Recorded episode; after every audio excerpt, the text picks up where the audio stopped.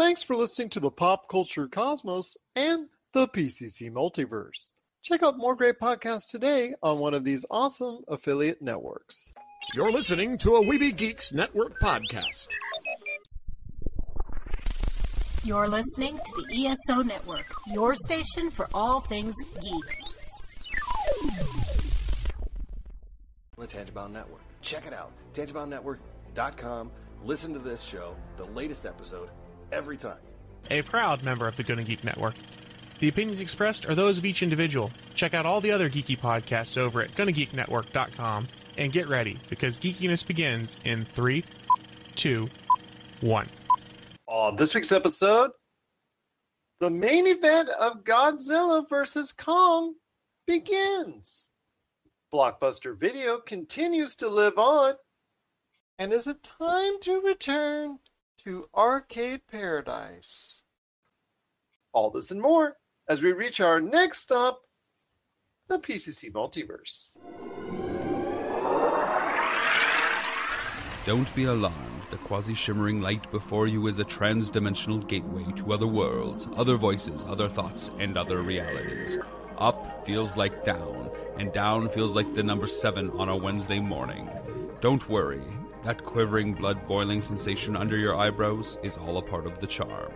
Welcome to the PCC Multiverse. And we're back with another episode of the PCC Multiverse. This is Gerald Glasser from Pop Culture Cosmos, Game Source, Inside Sports Fantasy Football, and the Lakers Fast Break. We truly appreciate everyone out there listening to all of our shows. And if you can, please give us a five star review on Apple Podcasts. Plus, if you can like, share, subscribe, follow, or do anything that you can to support us right here at Pop Culture Cosmos, popculturecosmos.com, or anything else that we do right here at the Pop Culture Cosmos, including our amazing tabletop games we run virtually every day on Pop Culture Cosmos on Twitch, YouTube, and Facebook. It is sincerely appreciated. But it wouldn't be a PCC Multiverse without my good friend. He's our own blockbuster video of Pop Culture Cosmos. You got to check out what he's doing today at popculturecosmos.com. His awesome book, Congratulations, You Suck, which you can get right now at Barnes & Noble and Amazon.com, plus his shows, Topicocalypse and the Super BS Gamescast. It is my good friend. It is Josh Peterson. What's up, man? Oh, what's going on, man? Not much. Just just here, you know, here doing pop culture stuff. Well, I truly appreciate you stopping by on today's program. As we noted before, celebrating his fifth anniversary is our good friend indeed, Marcus de la Garza. So we want to give him another shout out. So hopefully he's doing well. We want to thank you for stepping in on today's program. We've got a lot to talk about, my friend, because we've got Godzilla versus Kong. The battle is finally live and playing all over the world. We have some thoughts on it. I've seen it. I know a lot of people are talking about it already, so we have some thoughts already on it on today's program. Speaking of Blockbuster Video and Josh's shirt, he obviously has a love and affection for the nostalgia that is Blockbuster Video, but Blockbuster Video is coming up in the news recently with the last Blockbuster on Netflix.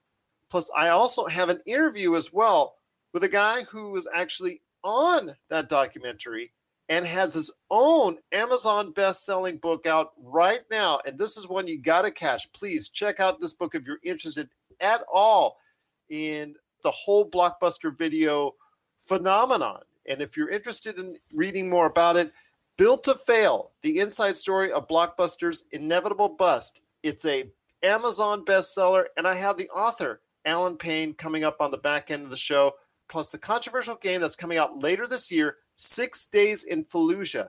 A lot of controversy with that game when it originally was supposed to come out over a decade ago, and also the possibility of it may or may not be coming out later this year. I'm going to be talking to TJ Johnson coming up here in a bit about that as well. Plus, we've got American Gods being canceled by Starz, the return of CSI, of all things, coming to CBS, and we return to Arcade Paradise coming up on the back end of the show as well. But first up, my friend, it is Godzilla versus Kong. Here we go. So I want to hear your thoughts, man. Here we go Godzilla versus Kong. People seem to enjoy it a lot more than the last one. They're saying that, like, you know how we're talking about in King of Monsters, the humans kind of took a back seat to just the, the chaos of the monsters. From what I've read, and I know you've seen it, it sounds like in this one, the humans have more of a story. But go ahead and tell me, what are your thoughts? That is part of the problem, my friend, because you know there's a lot of action in it. I will give it that. And the director, who was just tapped to be the director of the upcoming Thundercats movie, so this guy is obviously riding high on the success of it because it's right now one of the most successful movies of the pandemic era. So a lot of people are really getting excited over because it's had great opening day numbers here in the United States for the limited number of theaters that are open. Plus, worldwide, it's getting a lot of box office acclaim. I will say that I did get a chance to check it out, and it does have a lot of action, but to me, it doesn't have enough action because anytime it gets away from the action, the movie it just you, you you have to leave your brain at the door. You have to leave your brain and anything remotely conceivable to any type of believability. You have to leave that at the door because it is the proverbial popcorn flick. It is something that if you're going to go ahead and try to break it down, it's just going to hurt your brain because it, doesn't make sense. And it really doesn't make any sense once people start talking, people start communicating, people, it just, it, it gets boring, it gets, it slows down. So thankfully, there's only about 20 minutes or so of that, of the two hour movie. Most of it is the action, and that's what we really want to see. But even the action itself is kind of funny because Kong gets his butt kicked every single time. So you're wondering, he was quite a bit larger than he was in Kong Skull Island. I mean, a lot larger. So you gave him the steroids to go ahead and match up mano a mano against Godzilla. And, you know, he gets his butt kicked every time. And then there's a new monster to come into play and how that monster is created and how that monster comes to life. It totally goes off the rails there. And that I think my daughter said it best when we were talking about Godzilla versus Kong and who won during the course of the movie. She said, when it concerns who won or who lost in Godzilla versus Kong, I think the moviegoer is the one that lost. Do they eventually say like why they're fighting? I mean, is that like a not really. They don't go really into depths on that. I mean, they go into a place that makes it even more unbelievable as far as for an area that Kong can be. And then there's a certain artifact that only Kong can hold that will help him in his battles, and and then you see that being utilized, and it goes off the rails, and it goes off the rails very quickly. Again, the battles are pretty cool. Amazing how all these buildings are destroyed and no one dies, seemingly. oh, movie. that's kind of how the last one was too. Yeah, it took a page out of Zack Snyder's BVS rule after he, what happened in Man of Steel. But yes, tons of buildings are destroyed, and the battles are, are kind of cool, especially the sea battle. I think the sea battle is probably the best thing about it. They did have battles in the city and whatnot, but then there's also a third monster that gets involved in how this monster gets created and comes to life. I think it just it jumps the shark. For me, I give it a five and a half out of ten. It's there. It's it's laughable for all the wrong reasons. The dialogue is terrible. The story and plot lines are unbelievable and awful. The special effects with the monsters are tremendous. The special effects not utilizing the monster or having monster being the primary focal point are not so good. But again, overall, I think it's something that, you know what, just shut off your brain and have some popcorn and have a fun time. It seems like it's a spectacle film. It is a spectacle film. Yes. Yes, okay. that it is. Yeah uh, it's something that I think anybody who's out there just to go ahead and have a good time or just to want to see a movie again at the movie theaters, it's probably going to be a movie that you forget about in a year's time because it's just, it's that the whole movie has some ridiculous premises right and left. And again, it'll just leave you scratching your head if you try to go into some deep thinking about it. So try not to. But the movie's going to be a financial success. And I think that's what's most important here. Yeah. I mean, it doesn't sound like they were trying to be like a deep philosophical film. They just wanted to like really give you an excuse to see two monsters smashing things, and I it sounds like they succeeded in that aspect. Like it's it, it's pure spectacle. Like it has no purpose beyond that, and it answers that age old question. Like who? Well, I guess from what you're saying, it doesn't. But like everyone always says, like what would happen if King Kong fought Godzilla? And I don't think they really wanted anything else from that besides that. Yeah, I mean, if you're looking for something deep as far as a storyline is concerned, go somewhere else because you're not going to find it in Godzilla versus Kong. But what are your thoughts out there on Godzilla versus Kong? Here we go. Are you ready to go ahead and check out Godzilla versus Kong, or have you already? We want to hear your thoughts. PopCultureCosmos at yahoo.com. Well, before we hit the break, my friend and TJ Johnson, I just want to run down the last blockbuster on Netflix. You're wearing the blockbuster shirt. You're involved with that nostalgia, which I touched upon in my interview with Alan Payne, which is coming up here in a few minutes. But I wanted to hear your thoughts on the last blockbuster on Netflix, which he was a part of as well. You talk about Alan Payne and talk about the movie itself. Like, I would love to visit the last blockbuster. That's in Washington, right? It's in Bend, Oregon. I've seen like little mini YouTube docs about it, and like it does bring back a lot of nostalgia. Like we all have those memories, right, of going to Blockbuster and you know waiting in line and waiting by the return counter to see if someone returned the movie you wanted to watch, or going in and, and not being able to pick up the back of a movie, look at it, see if it's something you want to watch. I don't know. I just I miss those days. I don't have stuff like that anymore.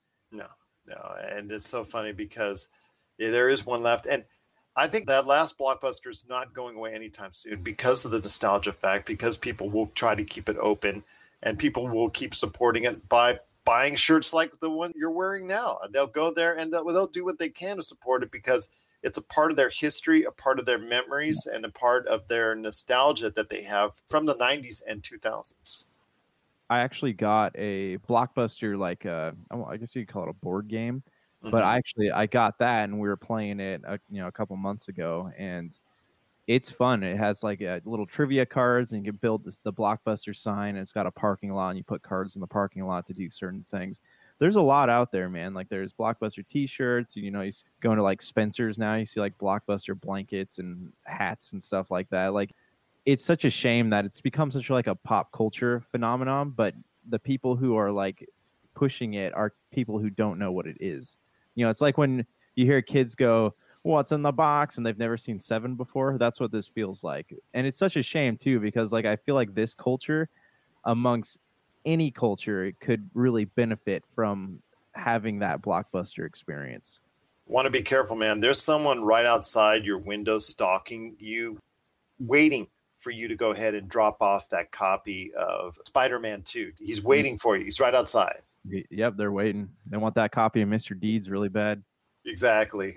I'm not going to say I never did that and I never like gave the side eye stalking outside the store. Oh, somebody has that copy. They're turning it in. Ooh, good. That's the one I wanted. All right. Did you ever go in and you had money to rent a movie, but instead you blew it on a previewed movie that you liked? I'm not going to answer that question. I've done that. Did Uh, that. Yeah. Okay. I'll answer it. Yes, I have done that as well. So, yeah. What can I say? What can I say? It's the it was the life back then. I mean, you know, you're like, oh, that's cool. I want to get this movie. You want to go in, so you go in.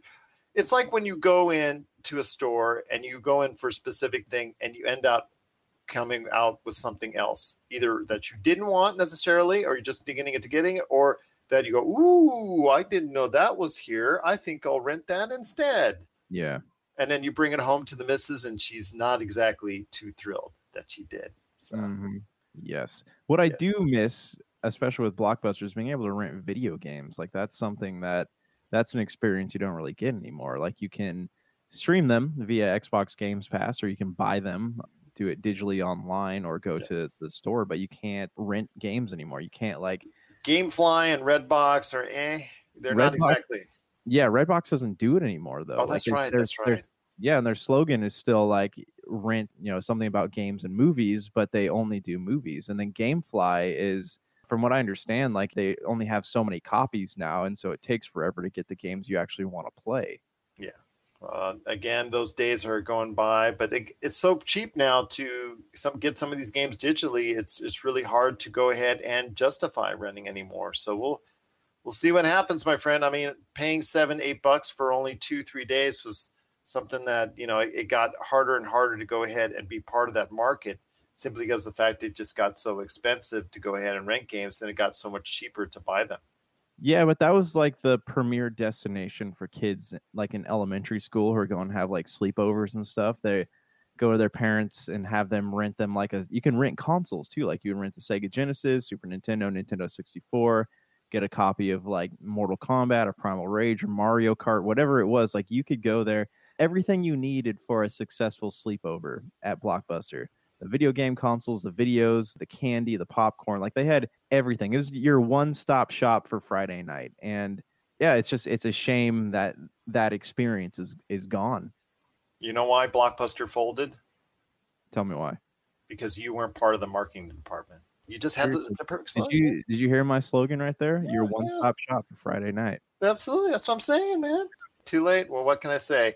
It's still a part of our culture, part of our nostalgia and pop culture. As Josh has said, you, know, you can actually get blockbuster video products all over the place. But if you can, please support the last blockbuster on Netflix and support the last blockbuster if you're in the area of Bend, Oregon, right there at the final blockbuster right there. So if you get a chance, check out the last blockbuster on Netflix.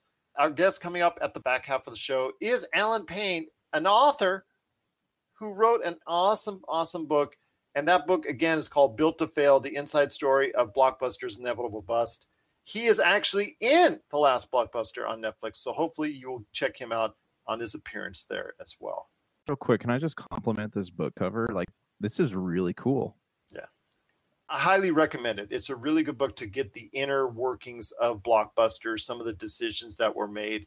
And obviously, hindsight now being 2020, you see how the story unfolded from somebody who got to see glimpses of what it was like inside as he was experiencing it as a franchisee owner of Blockbuster. So definitely check out my interview coming up here in a few minutes from Alan Payne, the author of Built to Fail, the inside story of Blockbuster's Inevitable Bust. That's coming up here in a few minutes. But right after the break, it is my good friend TJ Johnson. He's here to talk about Six Days in Fallujah and the controversy surrounding it, and also, as well, his thoughts on Godzilla versus Kong as well. This is the PCC Multiverse. For the latest news and information, analysis and opinions on the Los Angeles Lakers and the NBA, check out the Lakers Fast Break podcast today on wherever you get your podcasts. Gerald coming right back at you here at the Pop Culture Cosmos. Want to thank so much everyone out there watching and listening. Got something a little bit interesting to talk about and somewhat controversial.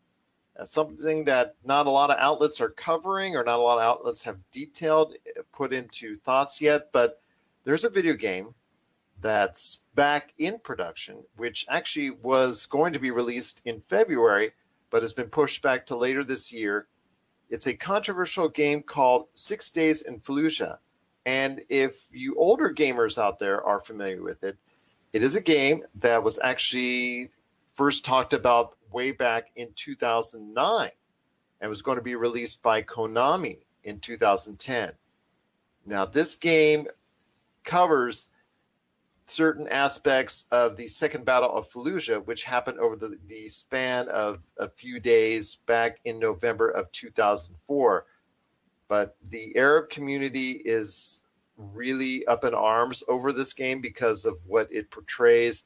I believe it's a battalion of Marines. You're seeing it from their perspective as far as a first person shooter going in and and unfortunately, it's striking a lot of people in the Arab community the wrong way because of the fact that it's dealing with a lot of issues of that time in the early 2000s when there was heavy battles and the Arab community was really incensed about what was going on at that time. But here today to talk about this controversial game covering this area of time in the Middle East that was very, very hotly contested is a good man indeed. You got to check out what he's doing for us here at Pop Culture Cosmos every time he's on. It is TJ Johnson. And TJ, welcome back, my friend. I know you wanted to talk about it. I'm thankful that you did. In fact, we should have already been talking about it already because it was scheduled to come out in February, but it's been delayed to later this year. Mm-hmm. No, absolutely, yeah, Gerald. Thanks for having me on again. Pop culture cosmos, love it, love it. So, in regards to this six days of Fallujah, you know, I have to admit, it's been a while since I've played a shooter, a real shooter. I'm talking like I, I play, I, I, I dabbled with the Modern Warfare when it first came out, but to say that it, I've actually spent legitimate time with the shooter, um, it's been probably since Modern Warfare 3 years and years ago, back on the 360. So it's been a while. And the idea of jumping back into a shooter already does not really fascinate me. We've got shooters a dime a dozen, right? But then you you you, you take a game that's on the premise of something so controversial, so close to home for so many people on both sides. I mean, there are people that fought for the U.S. that are it's close to home for, and the people obviously that it's close to home for as well. Here's my thoughts on if this game one should ever see the light of day, and if it's anybody should play. They've already made it very clear that they're going to tell the stories that are going to be on the ground. Now we can take that one or two ways. We can because you're following the U.S. troops. It, it make you wonder if you're going to hear a U.S. version of the events of the Iraq War or of Fallujah, or if you're going to legitimately see what genuinely happened. They say it's supposed to almost be like a National Geographic, but in a video game format. Well, but let me say this. I mean, the inspiration yeah. came from a U.S. Marine who was involved with this during the six days in Fallujah that mm-hmm. happened during the course of the Iraq War. And mm-hmm. you're seeing a lot of it from his battalion's perspective. Gotcha. So, when we're seeing it from that battalion's perspective, the question is going to be are we going to see what really transpired from their perspective, or are we going to see an sanitized version of what really happened?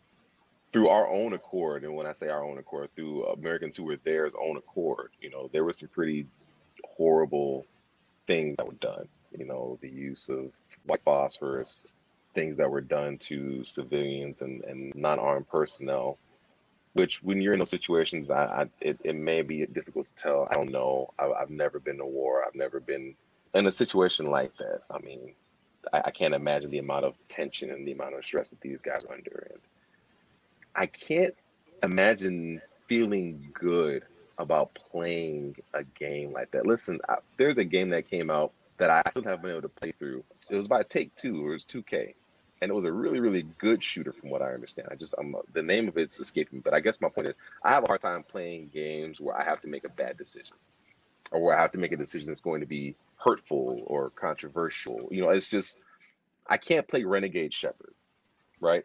Every time I play Mass Effect, I'm always Paragon Shepard. I'm not Renegade Shepard. And the are you talking about Spec Ops: The Line?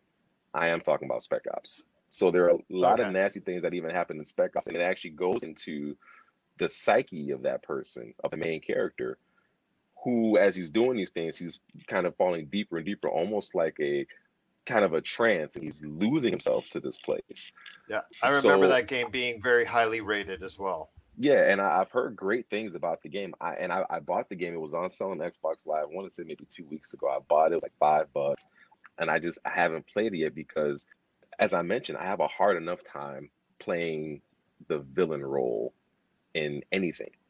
And not that I'm saying that we're going to be playing the villain role, but there are just some things that I don't personally need to see. Remember Call of Duty Modern Warfare 2, the no Russian mission, where you yes. have to go through an airport and I mean, granted, you can get through that level for the most part without firing a single shot, but yeah. you're watching a massacre.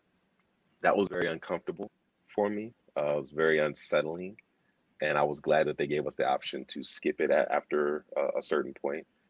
So I can't imagine being excited about playing something like this, and especially considering the political climate that we find ourselves in right now, with all the hate generated towards people of color, people of different descents. The point is, we are just not ready.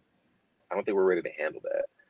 We don't know how to not hate each other and this is not going to do, in, in my opinion, any justice, or it's not going to be any easier for us to to handle something like this again. For the people that went through it and lived through it, and granted, this is from the the perspective of, of a Marine who was on the ground there. The brave men and women that went over there in the first place, rather they should have been or shouldn't have been over there. that's already a harrowing enough experience to have to come back and now you got to get back to civilian life and and learning how to not be on edge at every moment in time. And people have trauma from that type of stuff. And now we're asking people to go through and watch that stuff and play that stuff and almost simulate it as if they were really there. The fact that just the why we were there is so controversial enough. Now we're gonna go into what happened when we were there. It just doesn't sit well with me. I, I think that it's important that those stories are told. I think it's important that history is is explained. I just don't know if we need that to be an interactive experience. Does that make sense? A documentary yes. is one thing because we're along for the ride. That makes it more palatable. We're along for the ride. We're not the ones actually pulling the trigger. We're not the ones that are going through and and putting C4 on the door or whatever. Like we're not there for that. We are there as a person watching a documentary type thing. But it's different when it becomes interactive cinema. It's different when it becomes something that you more or less have some form of control over. It hits different. It's almost like re- you read a book and your imagination runs wild with what it could be. And then you see like a movie's interpretation of the book. And it may not live up to the book's comparison. It may supersede or it may surpass the book's comparison, but it takes away you imagining what happened in that moment. You actually just get to see it. So it takes away that interactivity, if you will. And when you play a game that's based on something like that, it's different when you're in control. It just doesn't sit well with my soul. I just I don't know if we are ready for something quite like this. Well, it is six days in Fallujah. It is scheduled to come out later this year, finally, after a long period of time. Basically, uh, again, it was introduced to the public in 2009 and may finally see the light of day coming up later this year. It's going to be available on all the current platforms Xbox One, Xbox Series S and X, PC, and of course, PlayStation 4 and 5. Very interested to see about not only if it gets released, but the kind of pushback and blowback and controversy it will create at that point in time, because you know it's going to be on a lot of people's radar then mm-hmm. when it comes out so we're getting the jump on it this week. So I appreciate TJ you talking about it, and I cannot thank you enough for your insight. But before we head on out, my friend, I know you watched a little movie, little flick out there called Godzilla versus Kong. You also got a chance to check that out. So share me your thoughts before we head on out on Godzilla versus Kong. It was a fun movie. If you were walking into this experience expecting this greatest cinema of all time, And you were sadly walking into the wrong film. This is not that kind of movie. I mean, this was fun two hours just to sit there and watch and, and enjoy for a visual spectacle. It's not winning any awards. So if I had to rate it, I'd probably rate it like a 6.5, maybe a it, it, it depends on what day you catch me. Maybe a 6.5 to a 6 it wasn't terrible, but by no means the imagination was just like a great film. It was it was fun. It was an, it was a fun thing to watch. I enjoyed seeing the way that the director took liberties with the characters of King Kong and Godzilla. You definitely have never seen a Godzilla quite like this. Very very aggressive, very fast, very agile which is surprising because that's never been the way Godzilla's been depicted in anything. Even the most recent of Godzilla films, he's never been depicted as fast, nimble, quick. That's never been him. So it's it's interesting. I mean, you know, we've seen this type of thing with other movies and pop culture references. For instance, you know, when they dumb down Captain Marvel, the director has them at a certain power level, and then you get another director who's like, okay, we got to bring that down a notch they turned Godzilla up, they turned King Kong down. No big deal. It was still a fun movie to watch. It was enjoyable. I laughed. We all laughed at a few different scenes. It was it was fun. But don't go in there expecting this revolutionary tale of good versus evil because it's not it's not it. Yeah, and, uh, if you check it out, you're you're unsure of where Godzilla's loyalties lie, and you know it's funny because they took the BVS way of doing things yeah. with all the destruction but very little actual people killed. Even though you know you could see, Yeah. you, you- okay, all the buildings They are, managed are to get there. everybody out. They managed to evacuate Yeah, the they managed to evacuate the, these entire cities that that were Yeah. involved. Amazing how that happened. But again, it is TJ Johnson, my good friend. Appreciate all your insight as always, right here on the Pop Culture Cosmos. if you want to see the coolest action figure collections out there, the stuff that you played with as a kid, hear from industry insiders that made the toys that really truly defined who we are, then you got to check out season one of Action Figure Adventure. And that means right now you've got to go to Big Bad Toy Store for the two disc Blu ray to check out all 10 episodes. I guarantee if you grew up playing toys, you will love Action Figure Adventure. Wow, that was pretty good. That was pretty good. Almost promo worthy there. But you know, I already asked you for fresh new promos, but that's beside the point. I knew I was supposed to write something else. It's Gerald Glassford coming right back at you here at the Pop Culture Cosmos. Want to thank you so much for listening and watching right here worldwide on radio and also wherever you get your podcasts. Really excited to go ahead and talk to this next guest. Just the irony of a documentary out currently that's available on Netflix called The Last Blockbuster, which my guest is in as well and has quite a few things to say. But he is, again, the author, as I said uh, earlier on the radio, Built to Fail, the inside story of Blockbuster's inevitable bust. It is Alan Payne. And Alan, I truly appreciate you being on the show today, but tell me the irony in the fact that a documentary called The Last Blockbuster, which you are on, by the way, Yeah, is actually on Netflix. It's it was perfect timing.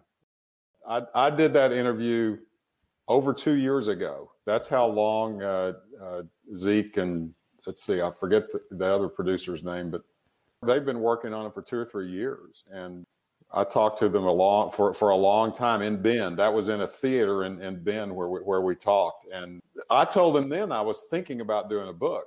That's kind of why they were interested in doing it. Plus, I, I was actually on the way home Mhm. From Alaska from closing our last stores in, in up there in Anchorage and Fairbanks, and that precipitated that interview. And pretty ironic that the week after my book came out, that movie debuted on Netflix. It is so funny. I mean, I actually interview and I'm a good friend with award-winning director Rob McCallum, who also puts a lot of stuff out on Netflix. And just the time frame on when you film it to when it actually comes out, you know, when somebody buys it up, or Netflix buys it up, or whoever until Yeah. it finally comes out, there is that buffer, there is that time frame. So it's kind of funny how the timing worked out on it. But you talked about as a franchisee owner of Blockbuster Videos back in the day, you talked about closing the last doors in Alaska, but there is still one left, which obviously is the title of the last Blockbuster in Bend, Oregon. You visited the store, I'm sure, while you were around there as far as interviewing. Is that correct? Oh yeah, the the owner Ken Tisher is a, a, a good friend, and of course Sandi Harding is still running the show there. She's the blockbuster mom of of Bend, but uh, kudos to them for sticking it out this long. Uh, They they still have no plans to close. I, I don't think they So- they should. Yeah, I mean, now Blockbuster Video, you see pop people walking around with the shirts with the with the Blockbuster Video and remember, I mean, Captain Marvel dropped into a Blockbuster Video and people were going crazy over it. And your thoughts on how Blockbuster Video is being revered and remembered, especially in that '90s era, as far as you know, our fascination with pop culture is concerned. yeah. I, I I've thought a lot about this, and I I wish the people that were running Blockbuster had as much love for the business as the customers did. because I never got the feeling that the top brass in Blockbuster was really in love with the business and had a passion for it. I did, and a lot of franchisees did. Yeah. But I never got the feeling that they did. It was kind of a commodity that they all used for, you know, different benefits, but depending on who we're talking about, you know, and in, in the in the various time frames. But I just never got the impression they were in love with it uh, and we were, and, and and most of our customers were, but they weren't. And I think that's why when somebody like Netflix came along, and, and it was founded by people that loved movies. I mean, I knew Ted Sarandos back when he was a uh, just a district manager for a video distributor, and we would have never even imagined the of where he is now. Yeah. But these were people that loved movies. And I guess in retrospect, it's not a surprise that Netflix turned out to be what it is. And that's something I want to go briefly into before we go into your book. And as I know a lot of people out there, in fact, like I said, my co-host has a lot of experience with Blockbuster Video. I also know a lot of other individuals that have either managed or work at Blockbuster Videos. Mhm. I know, like you were talking about, there's such a sentimental time in their lives when talking about their experience with Blockbuster Video as being some one of their better experiences in their entire life. And for me as a customer, again, I also have those nostalgic views of it as well. But the the whole success and the behemoth that it was in the 90s everything seemed to change around you know maybe the earlier part of this century but your book goes into detail in regards to that. And people have this preconceived notion when it comes to blockbuster's demise. They think oh yeah well netflix killed it. Netflix killed it da da da da da it's in. But your book and also the premise behind the last blockbuster your premise behind that between the book and what i'm reading so far says that that's not entirely the case Well, uh, you know, you only have to look at the timeline. Netflix started in 1997. And of course, you remember, but a lot of people don't remember that Netflix, for the first 10 years of its existence, mailed DVDs through the, through the Postal Service. That was their business. They didn't even begin streaming movies until 2007. And even then, it was just kind of a, a novelty. It didn't become a real significant part of their business for another two or three years after that. Blockbuster was in big, big financial trouble 10 years before Netflix ever streamed a movie. And there was all kinds of reasons for that, which are in the book. But but just the simple answer is that Blockbuster was in real big trouble financially and, a, and in a deep and what I call the death spin in the book, long before Netflix ever even started streaming. Yeah. And Blockbuster did have the opportunity as you know, business lore is out there. Yes, Blockbuster did have the opportunity in 2000 to purchase Netflix for a paltry $50 million. As you go about it today in your book, and I'm sure you've been asked this question already a ton of times, what level of regret do you think the individuals that could have had that decision to go ahead and purchase it, what kind of level of regret do you think they have now at this point? Well, that would have been John Antioco Yeah. because he was the CEO at the time. And, you know, I've never heard him address that question. Of course, I've never heard him be asked that question, but I'm sure he would say, I'm just speculating, I'm sure he would say that at the time, because of uh, they were right in the middle of the dot com bust, Yeah. uh, I'm sure they would say that Netflix was just another one of those companies that was that would never make it. All they had to do was study what Netflix was doing. They already had a quarter of a million subscribers. Yeah. DVD was just getting started. It only had like maybe a, a 5 10% share of, of homes at the time in the country. All you had to do is just kind of do the math, and you could figure out that if they just kept up the same rate of growth, it was going to be a big company Yeah. but Blockbuster, by all accounts, and most of the accounts are from Marc Randolph, who was the co-founder and was in that meeting, and he wrote about it in his book. From all accounts, Blockbuster never even really dug into to what Netflix was all about, didn't understand it, just kind of put them off, and that was and the meeting ended, and that was it.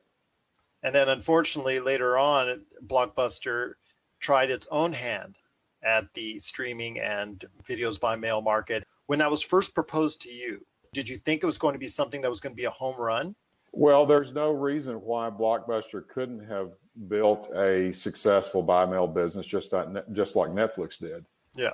But like we were talking earlier, I just don't think Blockbuster management had the passion for the business. So when they finally decided, about five years after that meeting uh, where Netflix tried to sell them, it was about five years after that they that they finally decided to get in the business. Yeah. And and they needed franchisee cooperation. So I was actually a part of a task force that that listened to them and you know and because they they needed us to work with them.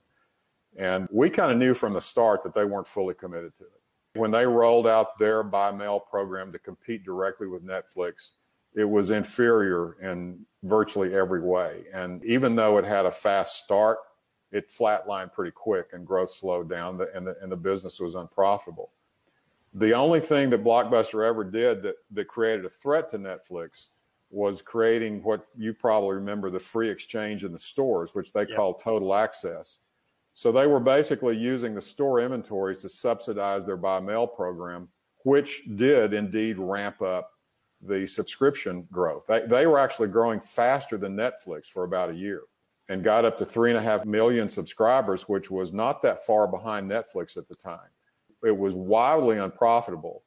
And in my opinion, was killing the stores because there's no way that they could afford to put enough product in there to keep the store stocked and allow their buy mail customers to come in and take movies for free, which is what total access was. Yeah. I just completely disagree with that. had the concept come out sooner, I think, and embraced, like you said, by the the management above, and and maybe marketed a little bit differently, things could have changed and fallen into place as far as Blockbuster concerned. We could be very much talking about Blockbuster being still a great part of our lives at this point, other than what we talked about as far as from a nostalgic purposes. I mean, like you said, if they had the passion for it, it could be in a very different ending right now for Yeah, Blockbuster. there, there's no reason Blockbuster couldn't have done the same thing Netflix did. They had more resources at the time, financial resources. And Netflix really never did get the, the buy mail business, never got near as large as the store business. Yeah. But what Netflix did was they took the knowledge that they learned from that business and transformed it into streaming. And, and the biggest part of that, that I think is the most interesting, is that the buy mail business in general could not mail you new releases very efficiently because, as you know, the life cycle of a new release is very short. The economics just didn't work. So Netflix had to build a business that kept their customers happy with older movies. Yeah. And they did that in an unbelievably successful way. And that's really, I believe, why Blockbuster never understood how Netflix could turn a profit by doing it. They were doing it because they were they were mailing movies that were not in high demand. They were convincing their subscribers of here's something that's just as good as the new release of the day, and they did a brilliant job of it. And I think they used that knowledge to build their streaming business, where so much of streaming is older movies. Yeah. And block, that was a concept that Blockbuster never understood. And it was something in our stores. And one of the big reasons we lasted so long is we were just as big in the old stuff as the new stuff. And that's, that's what I think a Blockbuster store had to be to be successful. And the corporate Blockbusters were never about that. and you see what happens today with Netflix. I mean, it is be- the behemoth that it is today simply because the fact that when it didn't have enough money or as it was building itself up to, to start making its own new projects and its own original material, they built itself on the backbone of shows from yesteryear. The Office was huge for them, and other shows for you know that were on there for years and years and years were the top rated shows that consistently they went to. And you, like Exactly. like you said that that knowledge that hey not only does new stuff need to be put out there but there's a huge uh, demand to watch older things that are out there shows series movies what have you that if you have exclusively on your outlet could have made the difference between netflix or blockbuster. What what amazes me about it is that the economics for that business, particularly in a blockbuster store, were wildly profitable. Yet Blockbuster never embraced it. You spoke about television shows. TV shows for rental in our stores were as much as 20% of the business. It was an enormous business, and you could see the whole binge watching phenomena evolving at that time Yeah. because we were renting it at prices that were cheap enough for somebody to come in and rent a whole season for about five or six dollars and and that in our stores that's kind of what started the whole binge watching thing blockbuster didn't have the inventory or the pricing to build that that, that kind of customer base so netflix did it Once again, it is Alan Payne. He is the author of the awesome book, and I'm going through it right now, and I'm really having a great time reading it. You got to check out his book. It is Built to Fail The Inside Story of Blockbuster's Inevitable Bust. It's available right now on Amazon or Barnes and Noble. You can go ahead and get it wherever you get your books. It's a must read, especially if you're interested as far as the not only just the nostalgic pop culture aspect of Blockbuster, but also the the business side of it. And I'm a freak on the business side of it. I mean, I look at what the box office does every single weekend and go deep into that and the how and the why. When it comes to video games, the same thing. I was like, okay, that's great. It's a good game, but How well is it selling? Same thing as far as in the arena of what we're seeing now with Netflix and all the streaming outlets that are out there. But like you said, once you saw that market trending in the late 2000s as far as people being able to purchase things online and download it directly, there was no need for a middleman. Well, I'll tell you what, Alan, it's been great having you on. But the last question I have for you is Okay. it's a good one. Okay, it's time for you to be the pitch seller. It's time for you to be the to give everybody the hard sell on your awesome book, Built to Fail. Why do people need to read this awesome book? Which again, I'm already well into. I told you I was on the the chapter Death by DVD, and that alone, you know, when I saw that, I was just like, I got to get to that. So I'm I'm right there. I'm right there. So I want to ask you this: when it comes to your book, why do people need to get Built to Fail? I think the, the a couple of reasons. Number one, it it was such a part of people's lives for for so many years, and and it's hard to overstate the significance of it for about a 25 year period. Over half of the population of the country was in a video store almost every week. There's nothing that has replaced it since. I heard y'all talking on an earlier podcast about all the streaming services. Well, it's a, that's a complicated issue. Back then, it was very simple. You could go to a blockbuster store and everything was there. Yeah. It was a much simpler time and, and it was a fun time. And the, the book is written in such a way that you don't have to be a business geek to understand it. I don't think that's that was the intent because I know so many people are in, are familiar with Blockbuster. If they want to try to understand better understand what happened to it, uh, and I'll also add uh, millions of people of the last blockbuster documentary and and that documentary gets the story right about what happened to blockbuster but it only scratches the surface so if you want to know more about what really happened the book is the perfect companion they did a great job telling the story but you know a book can get into it a lot more detail and i think that's what the book does Well, I'm going to be finishing up here tonight and tomorrow. And Great. then I'm going to be checking out before we go on air for Friday's show. I'm going to be checking out The Last Blockbuster again on Netflix. The irony, the Yeah. irony is just Yeah. there. It's just so funny. It's just okay. I'm going to say when that was pitched as far as a possible entry place, I bet Netflix when they first got proposals, can I put you on hold? So they put them on hold, the producers on hold, and they just probably laughed for five minutes Yeah. straight before they put them back off a hold and said, "Yeah, we'll- take a shot at it. No problem." Well, the the interesting thing is, is the documentary contradicts the narrative that has been pushed by Netflix all these years that they're the ones that did in Blockbuster, and certainly they were a factor, but that, it wasn't the only factor. And the documentary kind of debunks that a little bit and talks about how Blockbuster had a lot more problems than just Netflix. Yeah. So it kind of, and Reed Hastings put a book out just a, a year ago, and one of the big narratives of it was that yeah, Blockbuster failed to transition to digital. Well, yeah, they did, but they were dead before then.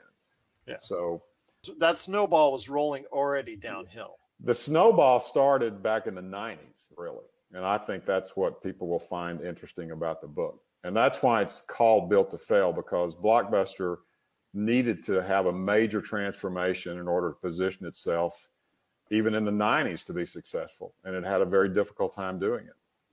I'll tell you what, you're going to find all that and more. And if you're interested in not only about 90s and early 2000s culture, about the way we lived, and about something that was so impactful and so important to our pop culture, like the Blockbuster video chain, you need to check out Built to Fail, the inside story of Blockbuster's inevitable bust.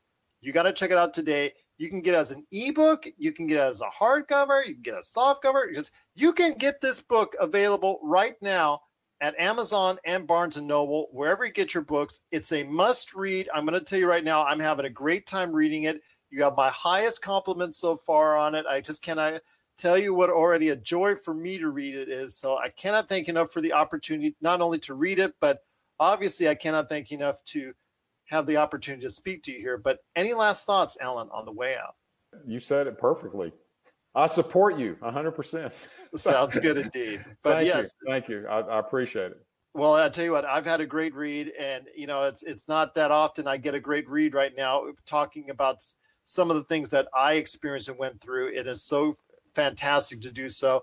But once again, you got to go ahead and check out Built to Fail. Just type in Built to Fail book right there on Amazon. I tried it earlier and it comes right up. A week after it came out, it was a number one bestseller on Amazon. So it's easy to find. Now it's an Amazon hot seller. So there Yeah. you go. The irony of that as well. Amazon, the irony of that book on Yeah. Amazon it should not be lost as well. Yeah. So it's, It's so a, it's a it's a great story. It really is. I was happy to be able to tell it. It's great. Uh, absolutely. And it is a great story. Again, it is built to fail. Please go ahead and get a chance to buy this book, to go ahead and read it, and you will be glad you did. It is Alan Payne. And Alan, you're most welcome to come back anytime you want, talking about Blockbuster, the industry, your thoughts, your memories, anything you want at all. And obviously, again, to push the book because it is something that definitely people need to know about and read. Just any opportunity you can, you're always welcome back on the program. That'd be fun. Just let me know when. You got it, Alan. Thank you so much for being on the show and, of course, being part of the pop culture cosmos. If you need your video game fix, be sure to check out Retro City Games. Located in Town Square on Las Vegas Boulevard or in Henderson, Nevada, Retro City Games has the cure for all your video game vices. Retro games and games for current consoles Nintendo, Sega, PlayStation, Xbox, and more. Retro City Games has all the staples from any library and some highly collectible offerings too. So pick up a few games today at Retro City Games in Town Square on Las Vegas Boulevard or in Henderson, Nevada. Retro City Games is your video game metropolis. And we're back to close out the show. This is the PCC Multiverse. Want to thank so much Alan Payne, the author of Built to Fail, the inside story of Blockbuster's Inevitable Bust, for being on the program today. Please go get his Amazon best selling book right now. You want to go ahead and check that out. On not only on Amazon, you can go ahead and get it at Barnes and Noble, the same places where you can go ahead and get Josh's Congratulations, You Suck. Buy them both. Do a double book buying right there and Amazon and Barnes and Noble. Plus, also as well, I want to thank TJ Johnson for stopping by and sharing his thoughts on the controversial game Six Days in Fallujah and also Godzilla versus Kong as well. But my friend, before we head on out, some quick TV and video game thoughts. American Gods just got canceled, and I also want to say that they're thinking at Starz about doing a movie, but the producers are trying to shop around for maybe another season or whatnot on another outlet, like we've seen from some other shows that were able to go ahead and latch on to some other streaming outlets. I want to hear your thoughts on American Gods getting canceled on Starz, and do you think it deserves another run? So I've only seen the first season. I keep wanting to watch the rest of it, but it's such a dark show. It's so heavy that it's not like something you want to turn on at the end of the day to kind of like shut your brain off to go to sleep. Like it's not that kind of show.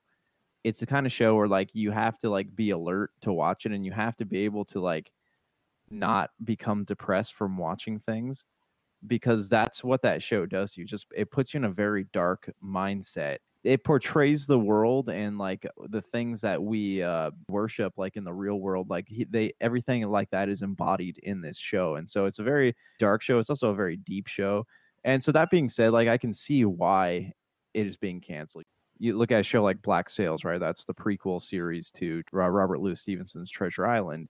Everyone kept hoping they were going to see like a Treasure Island show, but that never materialized because things on Starz seemed to lose steam really quick. And though Neil Gaiman's American Gods show was was good and people enjoyed it, it's something that fizzled out real quick. And the only thing that seems to have any like lasting momentum on Starz is Outlander. Absolutely. That's the only thing that seems to be continuing on.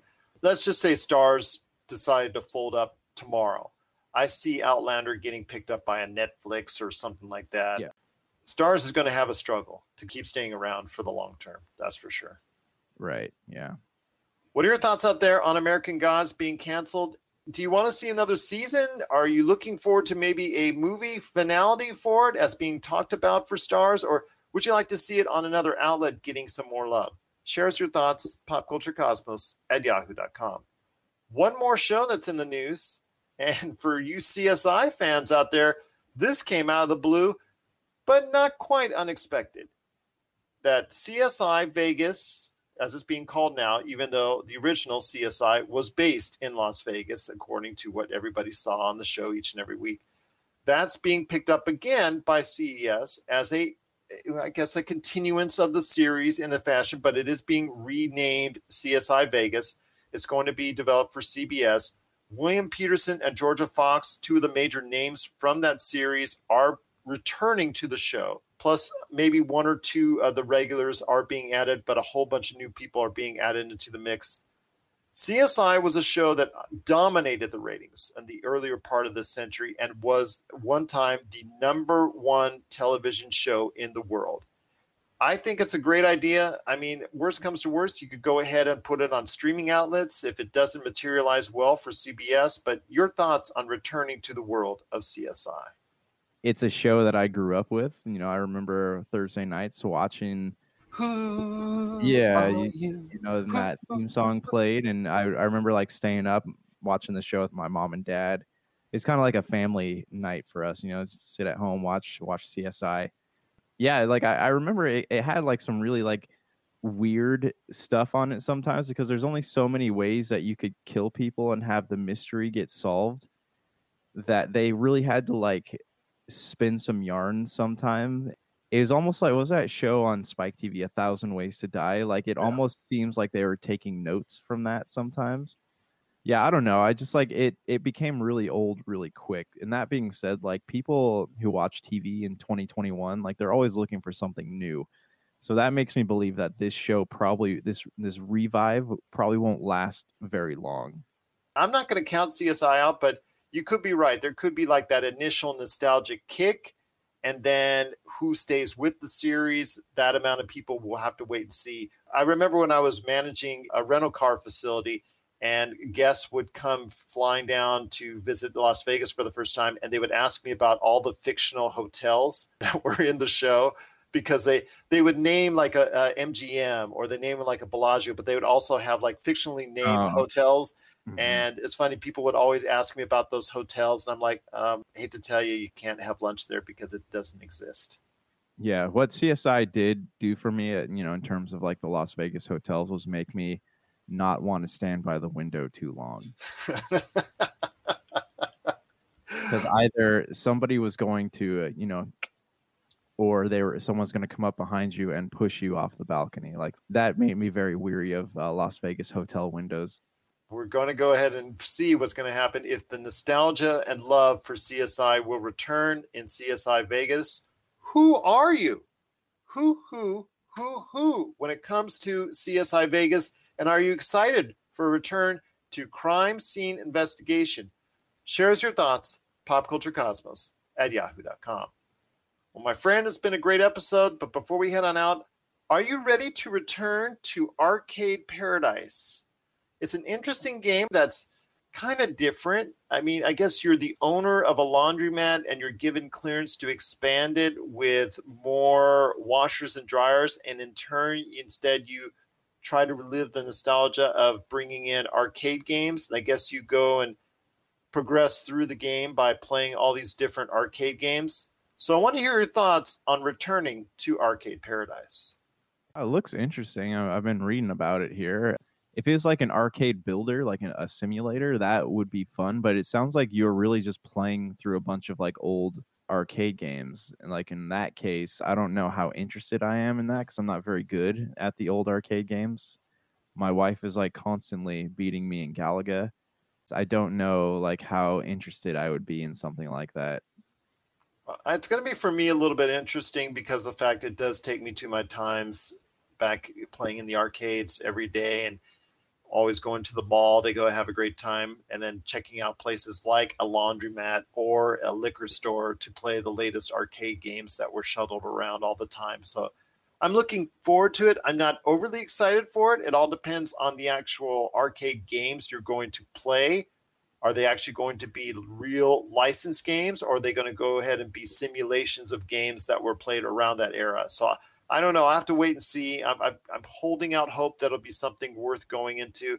I don't understand the real world part of it. Are you trying to expand your laundromat forward? Are you trying to expand your arcade database?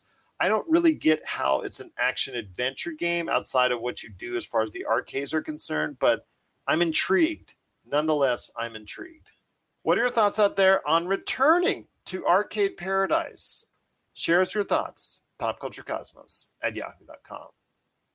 Well, my friend, it's been a great episode. I cannot thank you enough for sitting in the big chair on the Friday show for Mr. Marcus de la Garza, who I'm expecting to come back next week.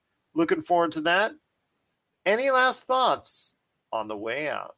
You know, we'll have to talk about the Suicide Squad trailer next time we talk. We'll talk about Suicide Squad, Falcon and Winter Soldier. How's that progressing? Because episode three drops this weekend. Also, want to make sure everybody knows out there that part two of our WrestleMania preview with John Orlando from the PBD cast that's going to drop on Monday as well. So, looking forward to it. Josh, cannot thank you enough as always, and I'm looking forward to seeing you Monday right here at the Pop Culture Cosmos. So, for Josh Peterson, this is Gerald Glassman. It's another beautiful day in paradise right here in the PCC multiverse. We thank you for listening. And here's hoping you have yourself a great day.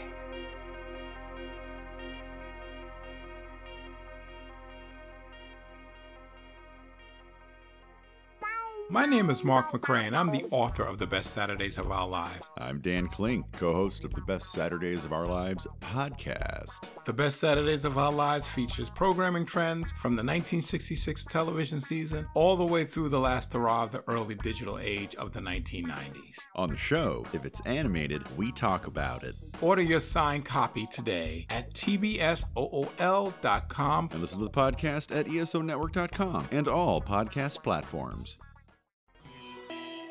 You're listening to a Weeby Geeks Network podcast. This has been a broadcast of the ESO Network. Be part of the crew and help support our shows by donating to our ESO Patreon or by shopping at the TeePublic store, which can all be found at www.esonetwork.com. The ESO Network, your station for all things geek.